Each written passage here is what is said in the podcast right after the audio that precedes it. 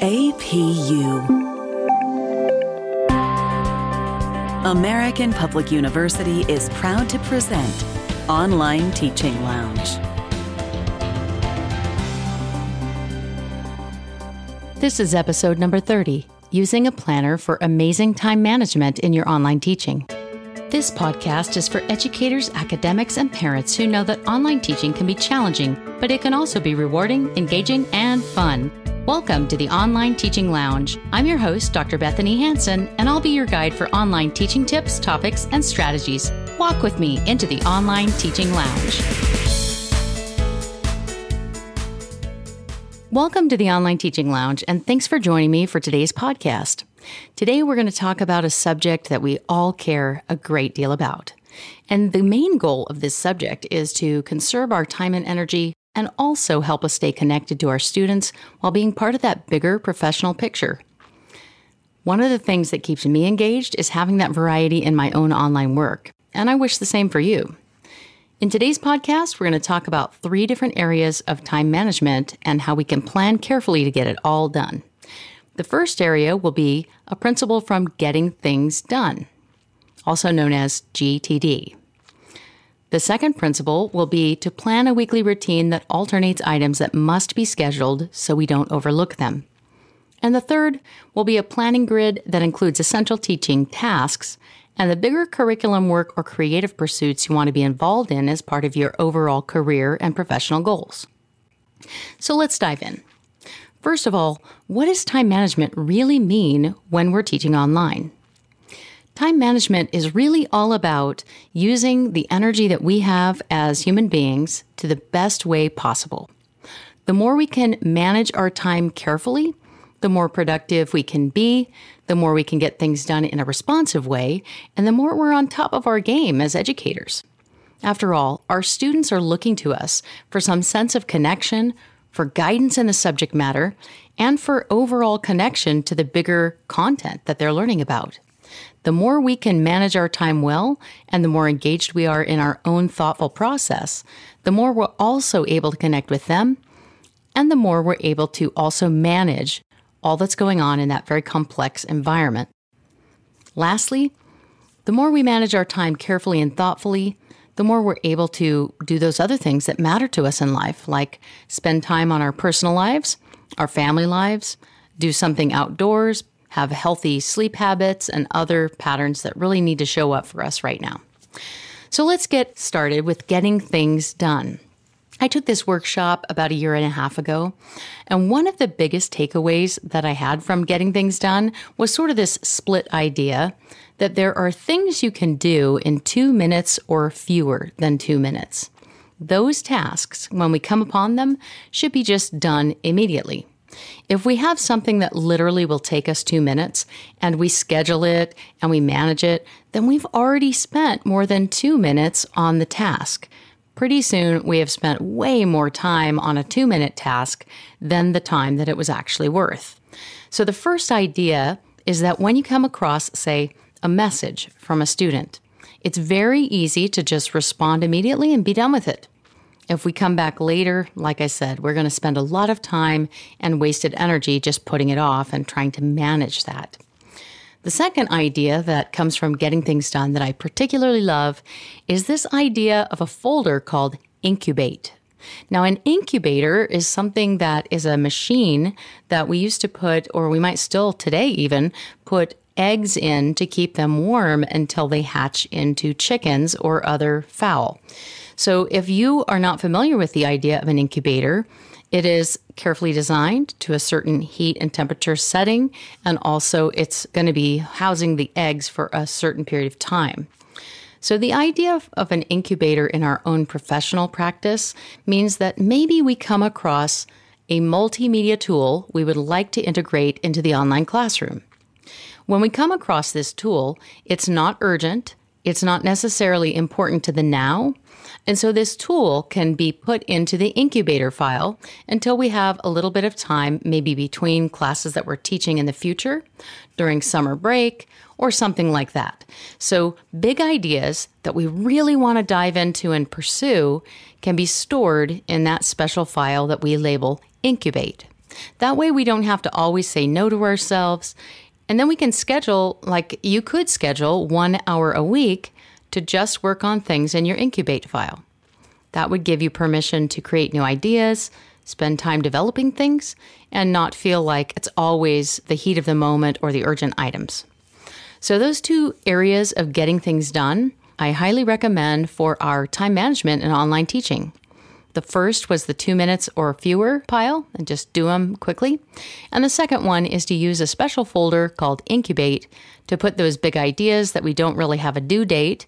They're worth considering, but just not right now. Now, everything else that's not immediate short two minute things or long term come back and think about it later, everything else could be scheduled and managed carefully. So, these other two ideas are going to be helpful in managing and scheduling the rest of the workload. So, we're moving on to idea number two planning a weekly routine that alternates the items you need to schedule. So, one time management strategy that would really work for planning your routine could be to post a minimum number of your forum discussion responses to your students every other day and completing a percentage of grading students' work on your off days in between, and taking one day completely offline so you can have a mental break each week. This is going to help you have the space to recharge and come back at it fresh. I have known a lot of online educators who literally are online seven days a week. They're really answering messages every other minute on their phones. They're taking their laptops to their outings with them and they're sort of half present when they're with family members or doing other things, I don't recommend this. It is helpful to be responsive, but if you plan that time instead of kind of putting out fires and treating it like everything's an emergency, you're going to have better peace of mind, a more planned approach to your work. You're going to also have a greater sense of well being at the end of the week. So, this one time management strategy of posting in your discussions every other day and doing a percentage of your grading work on the off days in between, it might look something like this. Like maybe you're going to grade 30 essays this week, and you're going to post in your forum discussions Monday, Wednesday, Friday, and Saturday. Well, then on Tuesday and Thursday, you could divide that up and grade 15 of the essays on Tuesday and 15 of them on Thursday. Now, some people really love to go all out and just do all of their grading on one day. I personally find that a bit draining, and I also find it difficult to treat each student's work uniquely when I take that kind of approach. So I do like to split it up. I like to plan it on a couple of different days. And you'll need to just decide what works for you in terms of do you want to do a little bit of grading every day, every other day, or all on one day? Another time management strategy you might consider in terms of this second idea, planning a weekly routine that alternates, could be to engage for a specific length of time each week, a specific duration. This would be instead of dividing the workload into quantities or proportions. Again, I always recommend taking one day completely offline each week to disengage and be able to come back fresh for the week ahead. So, with this approach, you might find that there's a bigger workload waiting at the end of each week if you use the duration method. The duration method might look something like this I have a 40 hour work week I'm trying to fill, and I'm teaching four classes. And that means I'm going to try to get the work done in each class during a 10 hour period spread out throughout the week. This might mean that I'm going to spend about two hours each day in the class. That would be correct if I think all of my job is teaching. Now, if some of my job is also creating curriculum and contributing to bigger professional endeavors outside the classroom, this might be different. Maybe 30 hours a week is my teaching, and 10 hours a week is divided between my curriculum work and my professional pursuits. Or depending on my teaching load, it might be further yet broken down differently. Either way, when you use an approach of time duration spent in each course, you're going to need to anticipate what will happen at the end of the week when there is a large workload still waiting. If you haven't budgeted to adjust to getting the grading done throughout the week and being in the course engaging with students regularly. Weekly routines overall include developing and posting your announcements, engaging in forum discussions or other interactivity, grading and returning your students' work, replying to their messages, answering emails and questions, posting your grades, hosting virtual office hours if that's something you do, and creating additional content for that course. When you establish a pattern or a schedule for these routines, this is really going to help you ensure that you're able to complete everything by the end of the week and at a professional, helpful level for your students. I love this idea. Number three, trying a planning grid that includes your essential teaching tasks and curriculum work or creative elements, and including your bigger professional goals. I created this grid several years ago. I was a full time faculty member at American Public University, and in my courses, I wanted to engage my students fully, but I also wanted to be sure that I was demonstrating social presence, teaching presence, and cognitive presence. I really thought about these, read some of the research, and decided what this would look like for me. Once I decided how this would show up in my courses, I broke my teaching down into little tasks. For example, certain days I would engage in the forum discussion, every day I would answer the messages, and on certain days I would do my grading and post the grading. There were a few other things I also needed to do, like publishing a weekly announcement. Either way, I planned this out thoroughly, and then I scheduled another section for my professional responsibilities. I had an agenda of posting lots of research, writing a lot, and contributing to professional conferences. I decided I wanted to actively present at professional conferences every year, and so I did that. I scheduled that time using this kind of block planner that I created. Now, I'm going to include a link to this planner in the podcast transcript so that you can check it out, see what it looks like, and perhaps it will inspire you in your own version of this kind of planner. There are also a few examples in my book published by Oxford this year, Teaching Music Appreciation Online. In chapter 12, there's an example of the weekly schedule of how you might use time limitations to plan your work. And then there are a lot of different discussions in there about how to engage, how to plan time for grading, and some example grading comments. You might find these helpful if you're looking for more ideas about that. Back to this last idea the planning grid. The planning grid that I used had a big category of daily requirements for Monday through Saturday, grading tasks, also for Monday through Saturday, housekeeping announcements, notes, and wrap up posts, and lastly, other professional activities.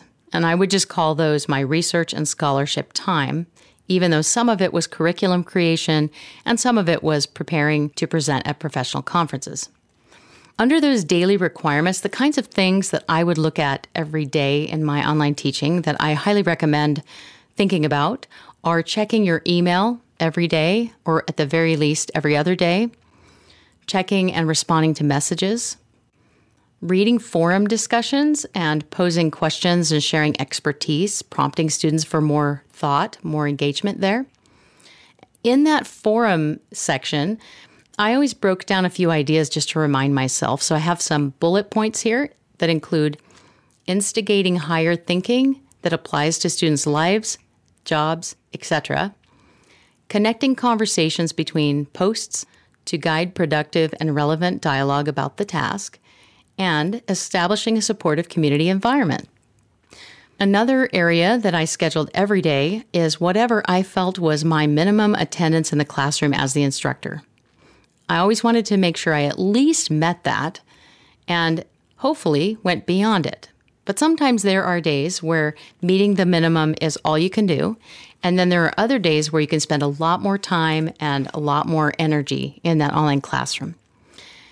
In the grading task section, I included forum grading, posting announcements, zeroing out the gradebook so students know when they haven't turned something in, editing written assignments to ensure the directions are clear and their examples, returning the graded work with comments on it in a timely manner, and also zeroing out the scores for quizzes at the end of the week. So if there are quizzes in the course, I would always add the zeros after the due date so students would know they missed that assignment. If I'm going to let them go back and fix it, they can always do that, but they need to know where they stand at all times. And then this last section housekeeping, announcements, notes, and wrap up posts. In this section, I have private messages and video screencast tips to guide students. During week one, I spend some time giving them guidance to move around the classroom. I like to help them know how to get started, what are the critical spaces they should know in that classroom, and how can they engage in their assignments, their learning, and their discussion. I also have some before the week starts announcements. I also include instructions for how to participate and I give a screencast that shows me so they know I'm a real person and I've got some presence there. There might be a wrap up announcement or something that's telling them their grades are published and they can check the feedback. I might use a closing comment in the discussion forum to wrap up the dialogue that has occurred. I'm also going to reach out to non participating students. Now, this is a big area and it's really helpful to add it to the calendar. We often forget that when a student is less engaged, they need some follow up. I like to schedule that so that by Friday of the week, if I haven't reached out, I'm going to do that because some of the work is due on Thursday. And then lastly, I'm going to communicate when an assignment or a quiz has been missed. The passive way to communicate is to fill in zeros in the gradebook, and the active way would be to send messages or emails to reach out to those students. In terms of the scholarship and professional time on that planner, I try to do one thing a week at least. That might begin with looking at a call for proposals to a conference. Maybe I will read some research papers to get some ideas about what I might study next or write about next. Either way, I'm going to do something that consumes or contributes to my field in research, scholarship, or conference presentations. Or nowadays, it might also include writing blog articles, creating podcast episodes, or otherwise engaging with people about things. Whatever your calendar is going to look like in the end, it's very helpful if you use a thoughtful approach so that you can manage the workload of teaching online and ensure that you've got every avenue finished up and checked off. One of the things that is going to help you the most as you do all of these activities to consider your time management, whether you use the getting things done approach, plan the weekly routines that alternate, or try the planning grid, or maybe Maybe you want to do all three of those things. All of these depend on having a well developed class that you've really prepared and ensured is ready to go for students before that first day of class. These time management strategies I'm talking about have to do with teaching the course itself. Presence in a live lecture class can be easily established when you're just walking around the room and talking to your students. But in online teaching, your presence comes through in all of these different ways teaching presence, social presence, and cognitive presence. Each of these areas are needed to help you connect with your students and also to build that robust academic atmosphere where all kinds of learners are going to be successful. Together, all of these time management strategies will allow you to develop a strong presence in your online teaching. But more than that, they're going to help you be efficient and help you connect more with your students. It might take some time to develop time management strategies that really suit you, but it is highly worth the time and effort to allow you to enjoy your online teaching and to focus on getting connected with your students overall. I wish you all the best in your online teaching this week. This is Dr. Bethanie Hansen, your host for the Online Teaching Lounge podcast. To share comments and requests for future episodes, please visit bethaniehansen.com forward slash request. Best wishes this coming week in your online teaching journey. For more information about our university, visit us at study at apu.com. APU American Public University